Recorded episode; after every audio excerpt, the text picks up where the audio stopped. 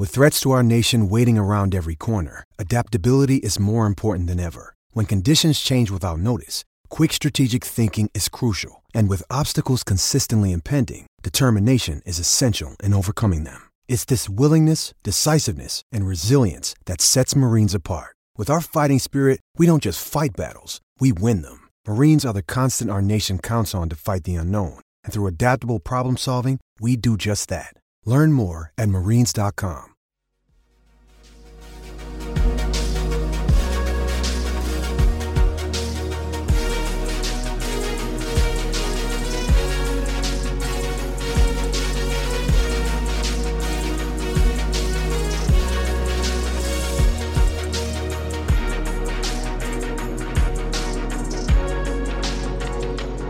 Hello, everyone, and welcome back to another episode of the PensBurgh Podcast. I am Garrett Bahana.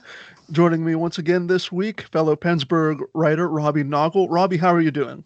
I'm doing great, Garrett. Uh, another good week. Uh, got the Pens back tonight. I was uh, a little bit here before we rec- as we record a little bit before the game, so good to have him back. Well, Robbie, this has been an episode that I'm sure uh, many PensBurgh podcast listeners, uh, many visitors to PensBurgh's website have wanted for quite some time now with the NHL's 2021 trade deadline in the books. And we will get to uh, some of the action regarding the NHL's trade deadline and some of the action that the Penguins got into on deadline day uh, momentarily. But as we start every episode of the podcast, we will run through the last couple of games the Penguins have played, starting with the game on April 8th against the New York Rangers, a game in which the Penguins would win by the score of 5 to 2, improving the Penguins to 25 13 and 2. And uh, let's get the scoring going here. Re- Radim Zohorna gets his second goal of the season here at the 626 mark of the first period. Pittsburgh is out to a 1 0 lead. That would be all of the scoring you'd see in the first period. Uh, more scoring to take place into the second period. Colin Blackwell finds the equalizer for the New York Rangers just two minutes into the second period on the power play. The game is tied with one goal apiece. Chris Letang gives the Penguins his, a two to one lead at the 323 mark of the second period. His second or seventh goal, excuse me, seventh goal of the season for Chris Letang. Evan Rodrigues on the power play at the midway point of the second period gives the Penguins a two goal lead. They lead by a score of three to one. Heading into the third period now, Jason Zucker finds his name on the score sheet, gets his sixth goal of the season at the midway point of the third period. Pittsburgh out to a four to one lead. Kevin Rooney answers back for the Rangers at the 13:48 mark of the third period. He makes it a two-goal lead once again. Pittsburgh still leading by a score of 4 to 2. However, Mark Jankowski would put the final nail in the coffin here, getting his fourth goal of the season. Pittsburgh wins by a score of 5 to 2. And Robbie, the theme that you're going to see throughout these games, uh, the, these couple of games that we recap here, is that Pittsburgh is doing what we obviously expect them to do at this point in the season. They are very much taking control of these games and they're they're doing what they have to do. They're racking up points against lower competition in the Eastern Division. They finished this game with 32 shots on goal, winning 59% of their faceoffs. They go 1 for 4 on the power play. They lead in the hits category 22 to 19. Uh, they have fewer giveaways than the Rangers do. The Penguins have five giveaways compared to the Rangers 12. Uh, they win this. They win the game, like I said, by a score five to two. This is basically Robbie what you want to see the Penguins doing with a little under a month to go before the regular season comes to a close. So with that, I'll pass it along to you so you can give your thoughts on what you saw from the Penguins and Rangers from April 8th. Yeah, this was not only just a big win because they're all big wins, but this was coming off consecutive losses to Boston uh, and the Rangers uh, two nights earlier. So getting back in the win column and doing it in a relatively decisive fashion against a um, team that uh, an inferior team in the Rangers um, is it's a big step. It was a big moment for the Penguins. Um, you had the depth scoring. You had Zohorna getting his that goal in the first, a really nice goal, um, big power move for a big guy.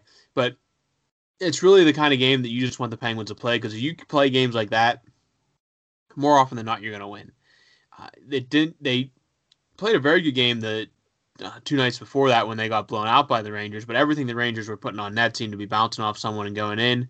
But the Penguins still overall played a pretty decent game that night, And this is what's going to happen when you play games like that uh, on a more consistent basis. Eventually, uh, the bounces aren't going to go the opposite way. They're going to go your way, and you're to you're to get the wins more often than not. And that's what happened against the Rangers that night.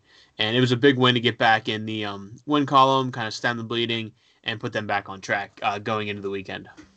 One night later, on April 9th, the Penguins would do battle with the New Jersey Devils, and this was another game that the Penguins would win. They win this game six to four over the New Jersey Devils. This was a very, very back and forth game. And Robbie, I have to be honest with you, recalling this game, I, I was a little bit, a little bit nervous watching, especially towards the end of this contest.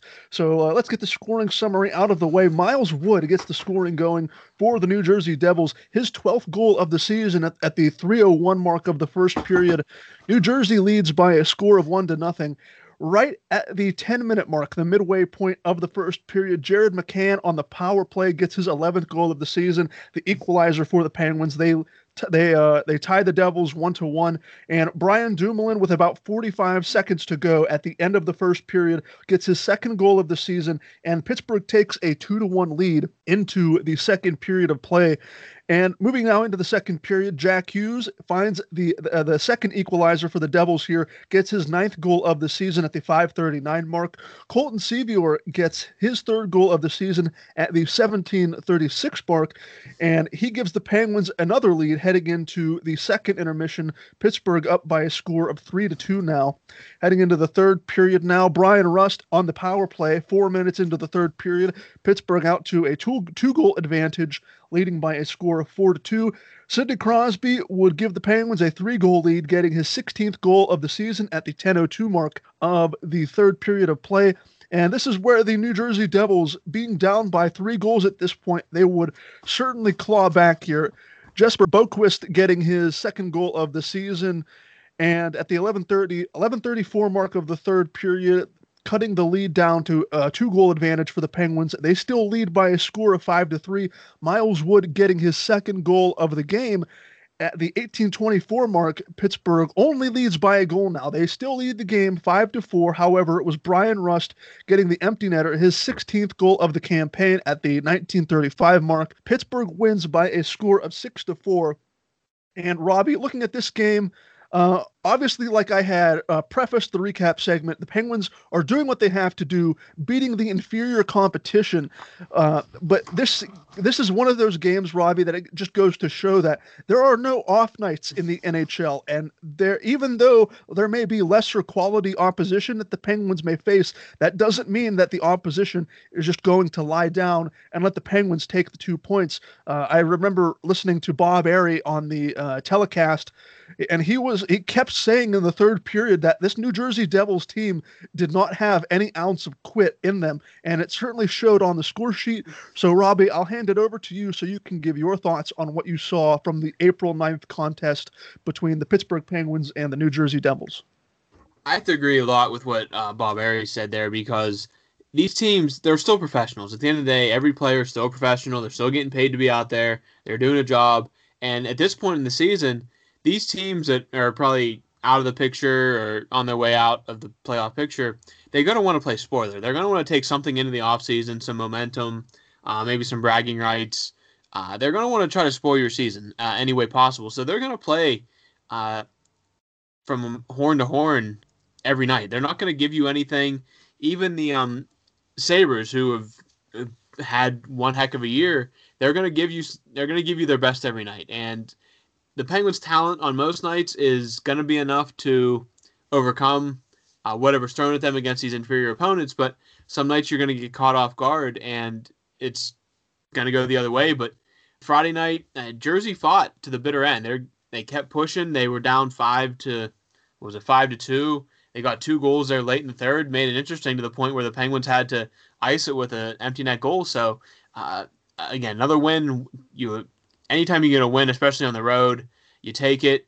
And but it just goes to show you how hard every game is, uh, especially in a shortened season, and especially now that we get down to the home stretch as we head to the playoffs. These teams that are on the outside looking in are going to be playing or attempting to play spoiler as much as possible. So you got to be ready for anything. And the Penguins would conclude their this two game set against the Devils on April 11th. And this would be a game where the Devils didn't pose as big of a threat as they did in the game prior. The Penguins win this game also by a score of five to two.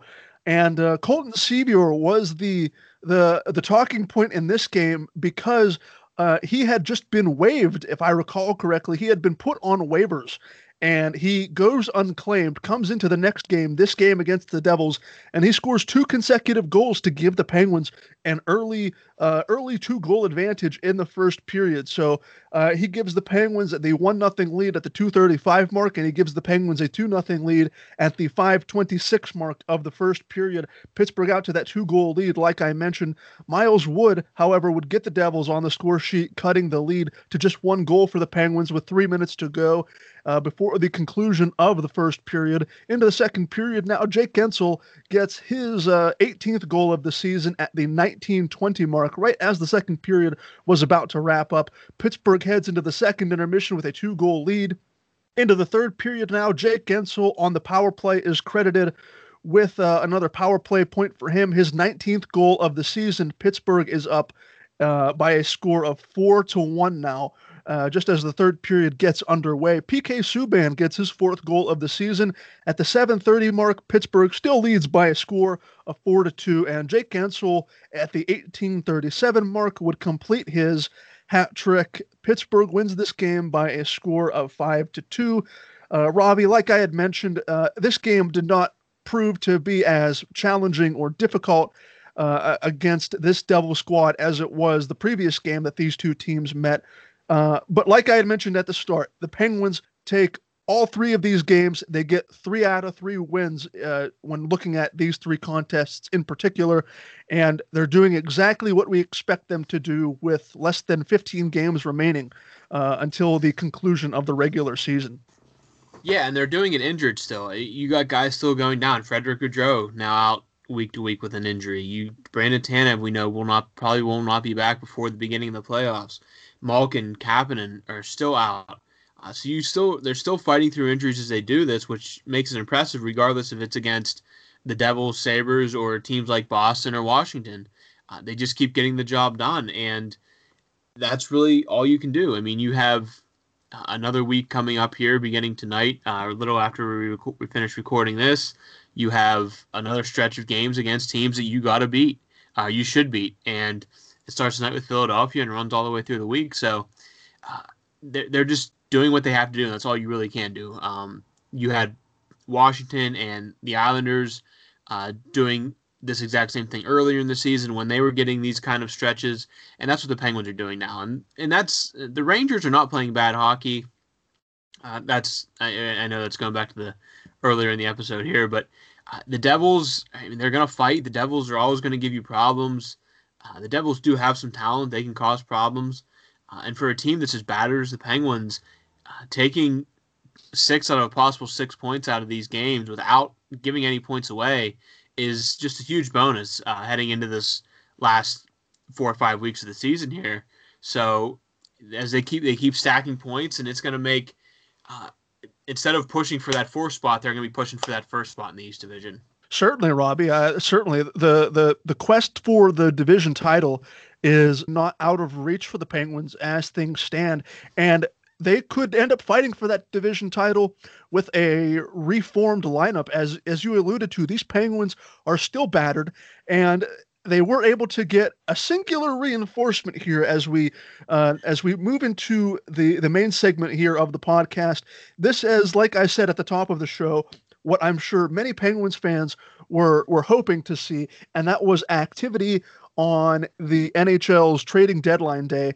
And so, as as I mentioned before, the trading deadline has come and gone. The Penguins make a singular transaction, acquiring longtime Los Angeles Kings forward Jeff Carter in in a deal for a couple of conditional draft picks, sending over to Los Angeles. Uh, this story, Robbie, comes with a couple of different layers. Jeff Carter is a player that current Penguins general manager Ron Hextall knows quite well. Uh, the Penguins accomplished what they set out to do, and that was acquire a bigger, more physical forward. They obviously get that in Jeff Carter. They get the experience that comes with Carter. They get position versatility that comes with Carter. He knows how to play center and he can play on the right wing.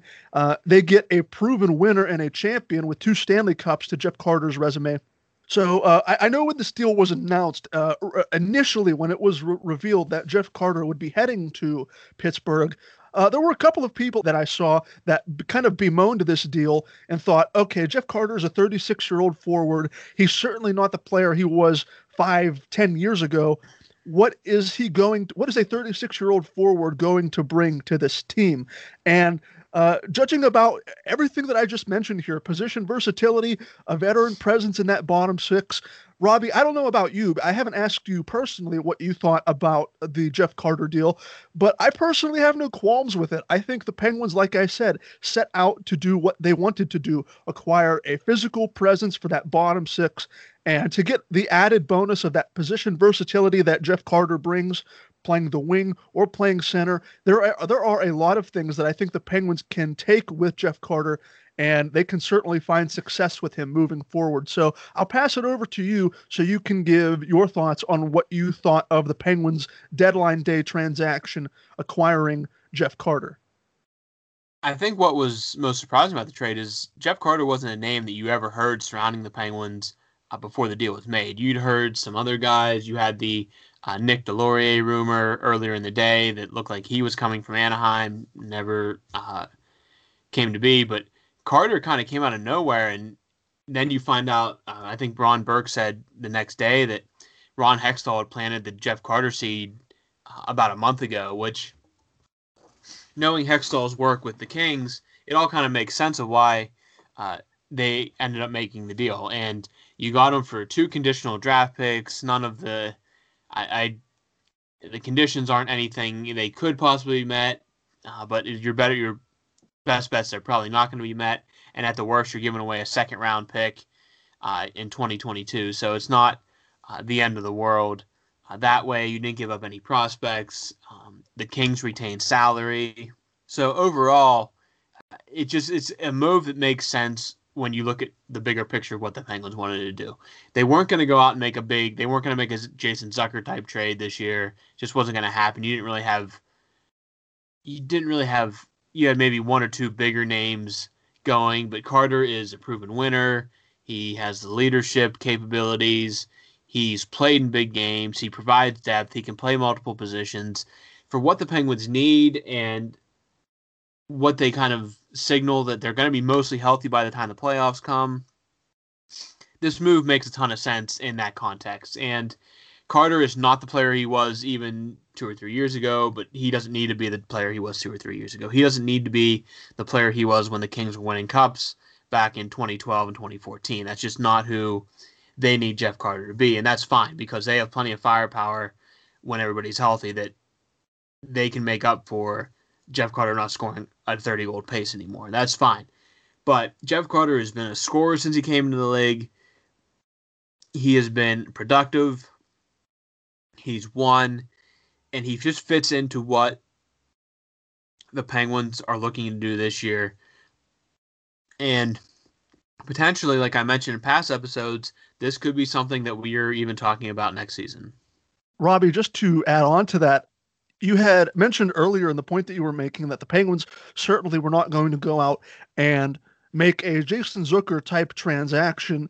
Uh, there seemed to be a theme when looking at this year's trade deadline and the anticipation leading up to this deadline that this year's trade deadline would be different from years past given all of the different kind of uh, you know the different things that the league had set out obviously the, the, the league is has basically created four different bubbles for uh, for its teams as they try to continue this season throughout the what hopes to be the end of the coronavirus pandemic here in North America, at least. But here's a little bit here, here's a little nugget that I ended up digging up from Pro Hockey Rumors. The 2021 NHL trade deadline came and went without you know, relatively little fanfare. Deadline day itself just saw 17 trades made, which can be attributed to a new eight year low that involved only 26 players, that itself being a 20 year low. So, not a lot of players were being shifted around the league due to basic the league basically creating four little micro bubbles that these divisions are playing in. You have the all Canada, the the all Canada division, the Eastern division, the Western division, and the South division. And uh, most teams were probably I don't know if if hesitancy was a main factor in making these trades with all of the the quarantine rules and things like that uh, and, and, you know the uncertainty that comes with traveling from one division to another division. There are certainly a, a lot more uh, hurdles to jump through this year than there have been in years past. So uh, robbie i don't know if you i mean i don't know if you want to provide any other insight to the, the that little nugget that i just ended up seeing on on pro hockey rumors. Again, not a lot of bodies being traded. We knew specifically that the Penguins were not going to go and make some extravagant uh, top six level big blockbuster trade. That was never going to be the case. They acquire Jeff Carter, like you and like you said, Robbie too. And uh, you had been you had been talking about this for several weeks, and it was one thing that I wanted to get your thoughts on uh, as well before we move into the mailbag segment. Uh, that being that Jeff Carter's deal, his 10 year contract that he signed, runs through the end of next season. And uh, with the salary that's being retained by the Los Angeles Kings, I believe his cap hit for the Pittsburgh Penguins is 2.6 or 2.7 million, roughly in that neighborhood. There were rumblings from a few media pundits that Carter could potentially retire after uh, after this season, after the playoffs conclude. However, it looks like that rumor has been squashed by Carter himself. It looks like, as things stand currently, Carter does have intentions to come back and play next year. Looking into the future here, obviously, this is something that you had said. If the Penguins can acquire a player, you'd like them to acquire a player that can help them in the short term and the long term. We don't know Jeff Carter personally. We don't know his thought process. Things that he's thinking now in regards to his career could look differently three months from now, six months from now, nine months from now. Maybe he does retire. Who knows? But do you think Jeff Carter at 36, 37 years old could still be an effective player given the cap hit that he has 2.6 million for next year's Penguin squad? I think in the right situation, he can definitely be effective. And it's all going to depend on how the Penguins deploy him, how they use him in the lineup, what Mike Sullivan's plans are.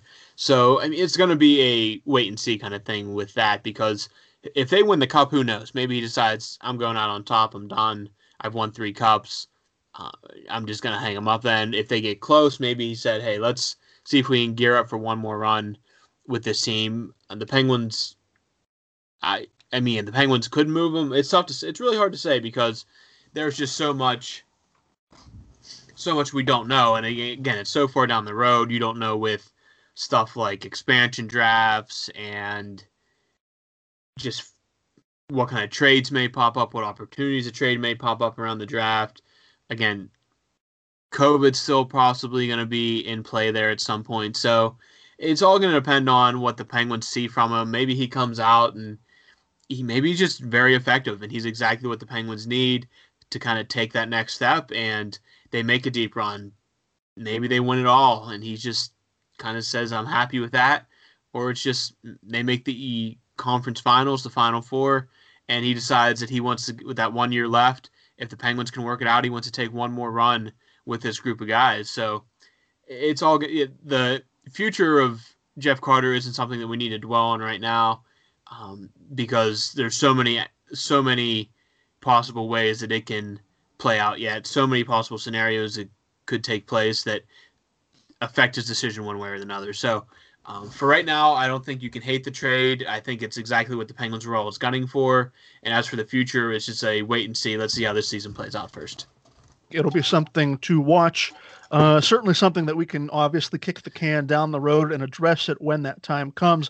But Robbie, we will switch gears now and transition into our mailbag segment. And if you're a first time listener or a long time listener, you're interested in participating in this mailbag segment, you can do so by following our PensBurgh podcast Twitter account. Every week, we'll send out a mailbag tweet asking for your participation in this mailbag segment. We love getting all of your uh, all of your listener questions in. We love answering every single one of them. We appreciate uh, you reaching out and interacting with us, as this is certainly one of the one of the better parts of my job hosting this podcast with you, Robbie, is answering all of these fun questions. So, Robbie, like always, we'll get the mailbag started. You get the first question here. This week's question number one comes from Commander Kern, and he asks this help settle a household debate. I say the Capitals are our true rival. My wife thinks it's the Flyers. Do you think the old Philly rivalry is overshadowed by the epic Caps Pens matchups of this generation? I think a lot of this, the answer to this question depends on your generation and how long you've been watching the Penguins. Because prior to the 90s, the early 90s, the Penguins and Capitals really had absolutely no uh, no history. They I mean, they played each other. No playoff history, no interdivision history, really. Uh, they did have inter, but not to the point where like it is now. So you don't really have, and you didn't have Cro- or Cro- Lemieux and Ciccarelli weren't like built as like Crosby or Ovechkin. So that you kind of have to. It's kind of a generational thing. Uh, for me, it's always going to be the Flyers, uh, and in a way, I'd even put, and I think a lot of older Penguin fans would agree with me. I think you have to put the Rangers in this discussion too because there is some bad, bad blood between the Penguins and Rangers over the years. Uh, it, even predating those three recent playoff matchups, you're getting back into the 90s with Messier, the Graves incident with Lemieux, Richter, Vanbiesbrouck. You had very hard fought playoff matchups with the Rangers, and it, a lot of hate came out of those matchups. So, in my opinion, it's the true rivals, the Flyers, because you've had the history. They came into the league in the same year. The Flyers found almost immediate success. They dominated the Penguins uh, through the 80s until the Penguins got Lemieux and finally broke through at the Spectrum, uh, getting that win after years of not being able to win there. And then it may have cooled down a little bit in the 90s when the Penguins were winning. The Flyers weren't quite as good. Uh, but it just always, when those two teams met, it always was fiery. You had Lemieux uh, scoring his final goal the first time around against uh, the Flyers. You had Crosby and Giroux. You had those epic playoff series uh, in the early Crosby years, and they've popped up again later down the line you had Mike Richards, and can't forget him. Jeff Carter was a much hated figure in Pittsburgh long before he ever went to the Kings, uh, and then came to the Penguins. Uh, those teams, those Richards and Carter teams, um, those just it just it seems like every time, even tonight, the Flyers not great this year, but man, you really want to win these games when you play them, whether or not one team's bad, the other team's good. Both teams are bad. Both teams, you just want to win these games. The Capitals, a lot of the capital stuff comes out of one playoff matchups, which yeah, they've met in the playoffs like I forget what it was like eleven times since 1991 or something like that. Maybe it's ten times. Uh, you had, and then a lot of it's built all around Crosby and Ovechkin. It has been since 2005 when they both came in the league together, and nothing has changed. So, all in all, if in my opinion, it's Flyers one. I'm gonna say just from my just from growing up. Rangers two, Capitals three, and there's a lot of other rivalries too, like Boston, the Islanders, the Devils. There's a lot of good history there uh, that you can't really totally discount them. But if you're going to between the Capitals and Flyers, I just think the Flyer it has to be the Flyers as your top build rival, and I think that's a two way street. All right, question number two comes from Battle on the Boards podcast what is your expectation for Carter in terms of his in, his of his impact and his output? A lot of fans are going to be very intrigued because this is a brand new player in a brand new setting. A lot of fans have wanted the Penguins to make a trade. They do. They get Jeff Carter.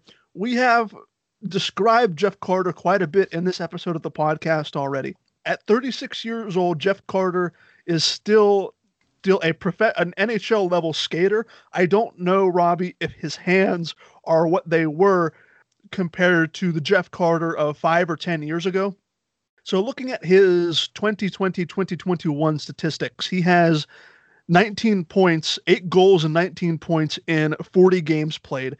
He had 27 points in 60 games played last year, 33 points in 76 games in the 2018 19 season. He almost registered a point per game in 2017-18. He only he was only limited to 27 games played, but he had 22 uh, 22 points in those 27 games played. And you'd have to go back to 2016-17, his age 32 season. He played a full 82 game set and finished with 66 points and 32 goals.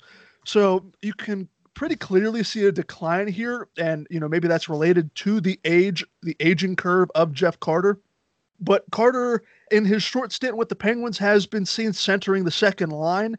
I think when Evgeny Malkin comes back, Carter is almost assuredly going to be put into that bottom six. So I'm not expecting a world-beating performance from Jeff Carter points wise.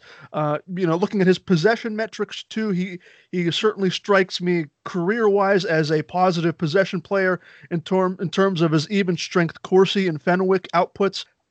I think you're getting an all-around solid player here. Definitely not the player that you you expected, like I said, five or ten years ago. And I think Robbie, you'd agree with me there. But Yeah. um, how many games are left in the regular season? 15, 14. 14, 14. 14. So I don't know. What would you consider quality output for a 36-year-old Jeff Carter, given mm. th- there's 14 games left? Well, for one, I'm going to focus more on what he can do in the playoffs. So he just came over on Monday. He's had what? They didn't practice two. They Tuesday was off ice workouts. Wednesday, so he had one full day of practice. And again, he's a pro. He's going to be able to step in and do whatever they ask. Blah blah blah. You still have to learn the system. It's a wildly different system than what LA uh, ran. Mike Sullivan's system is a heavy forecheck system. Uh, it's fast. So it's a completely different system. One, and I'm going to judge him more on what he does once he's in a more solidified role when everybody comes back. But for now, I just want him to show up and give depth. You don't need to go out there. You don't need to be Jeff Carter from 2012. You don't need to be Jeff Carter from even three years ago, where he posted um, however many points uh, you said there in that one his last major productive season in 2016 2017 he had 66 points in 82 games um, uh, so you don't you don't need to be that jeff carter you need to be a if he's a third line center play like a third line center get on the puck get on the forecheck control possession get zone time draw some penalties and hey when the scoring comes that's great.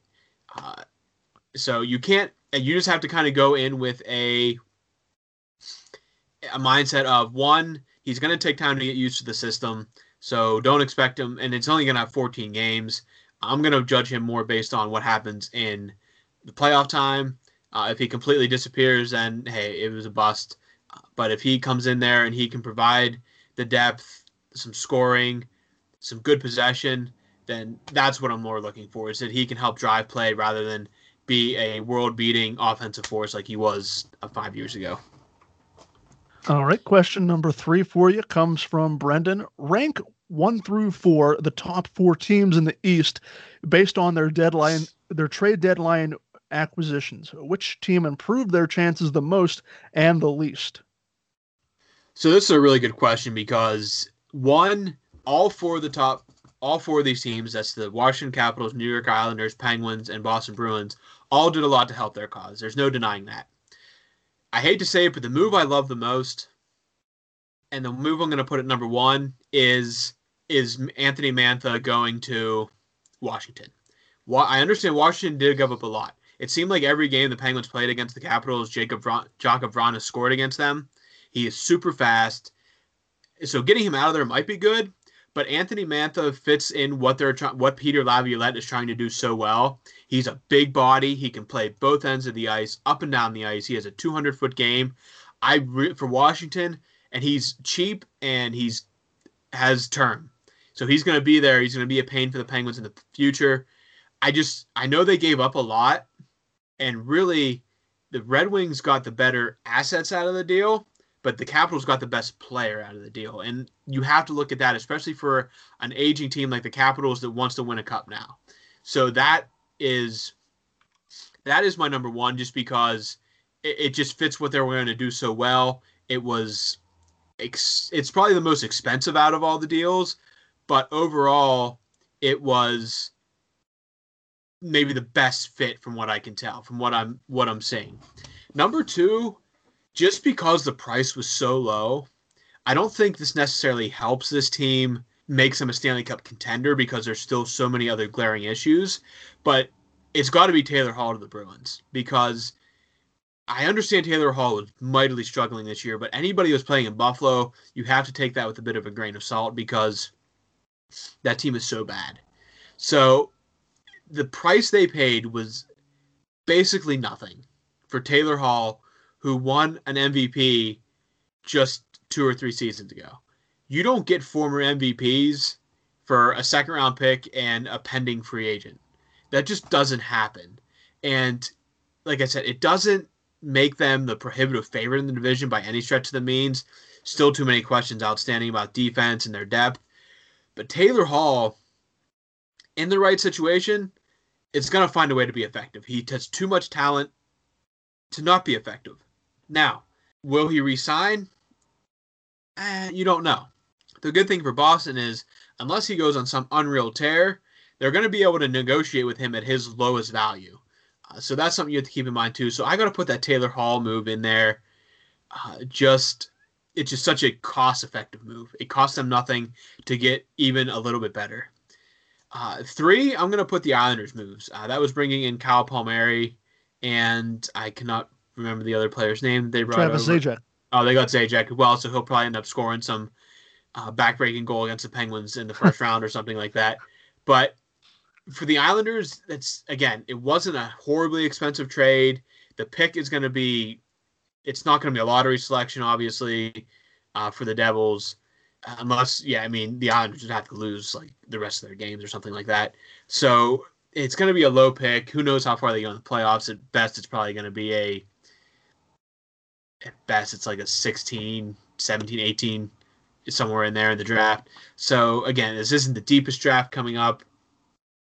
So overall, I, and Palmieri is a not quite the scorer he was a few years ago. Zajac slowed down a little bit, but they're two guys are going to come in there. They're going to play hard. They're going to fit the Barry Trotz system very well, close checking, and they give you that little bit of extra offense. A part of the a part of beating the the Islanders is getting getting an early lead, and because the Islanders are not necessarily built to come back from a two or three goal lead, and not that Palmieri and Zajac automatically make them comeback machines, but it provides you that extra little bit of offense uh, down the roster that makes one maybe you get that early lead, you can extend it a little bit easier, or you can if you get down early, it's not a death knell in your coffin, especially when you're going to be possibly playing a team like Pittsburgh or Washington, or I mean Boston's in there as well in the first round, a team that will find a way to score.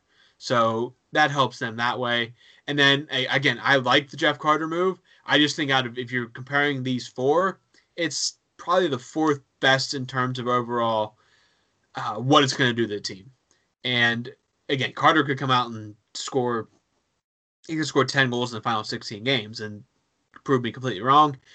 Not what they brought him here for. I just think in terms of flashiness and what it's going to do to the overall team, I just think it's the fourth best move, but it's still a top 10 move uh, as far as we're going across the NHL just because it fit in with it. What exactly they're doing. They still got a guy that can play hockey um, that fits exactly what they're looking to do. So you can't. It's just because I'm ranking them last in division doesn't mean I'm saying it's a completely awful move. It's just those other three teams may have done a little bit more.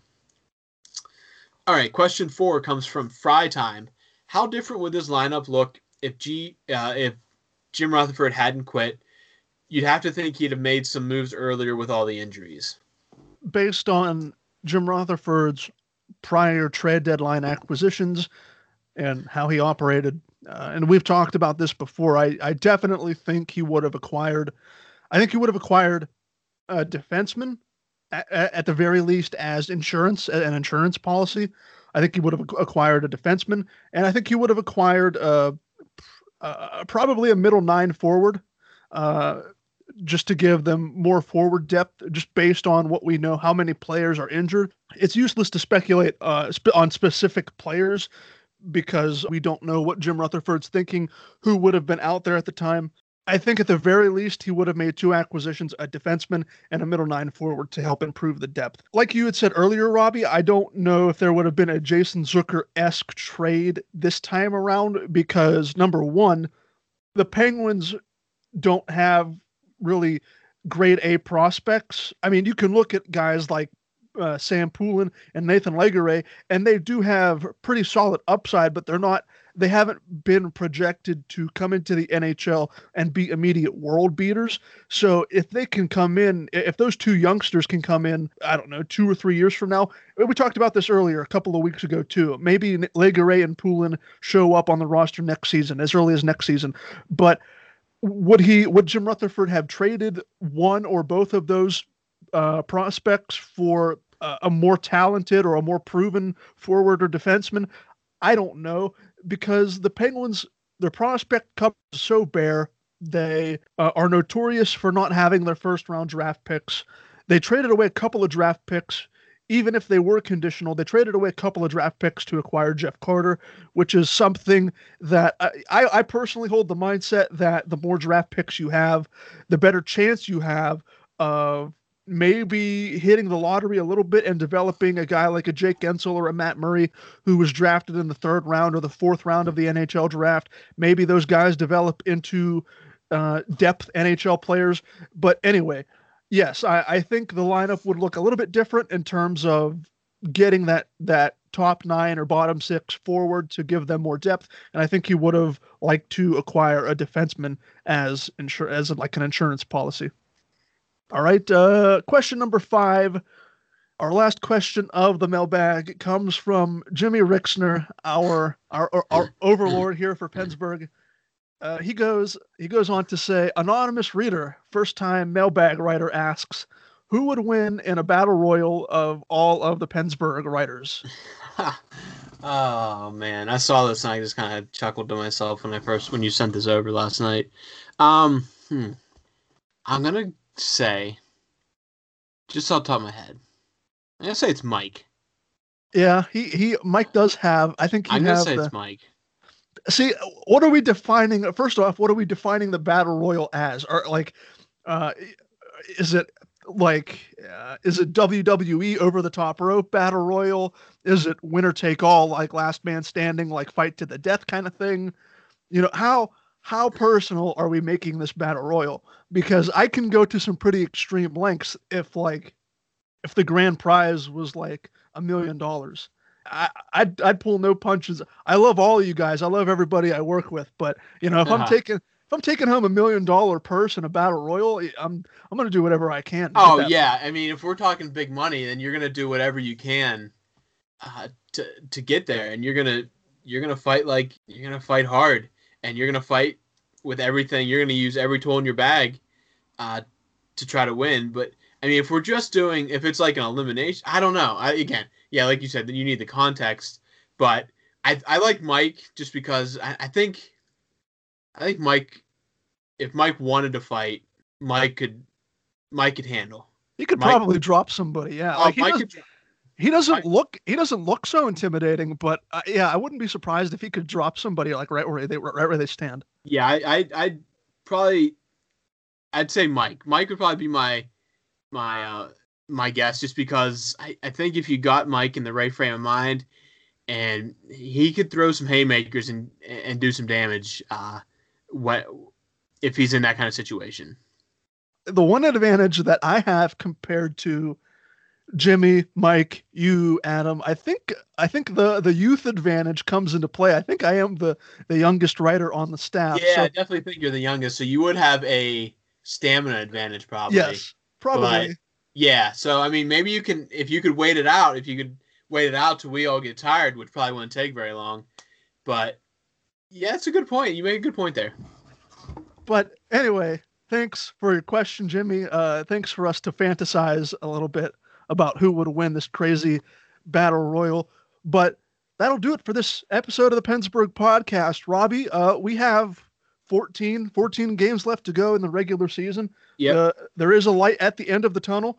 The Penguins haven't officially clinched a playoff spot. They're well on their way there, as you mentioned. We st- they still have games to play against the Sabres and the Devils, so things are looking to be wrapping up here in this home stretch. The trade deadline has finally passed, so we're we're in this for the long haul. We'll see how things fare and how you know playoff seeding ends up shaping up but i'm sure we will be talking about that in a, a later episode sometime down the line. So robbie if you have nothing else left to add we will wrap up this episode of the PensBurgh podcast. For robbie i have been garrett bahana once again thank you for listening to this episode of the PensBurgh podcast and we will see you next week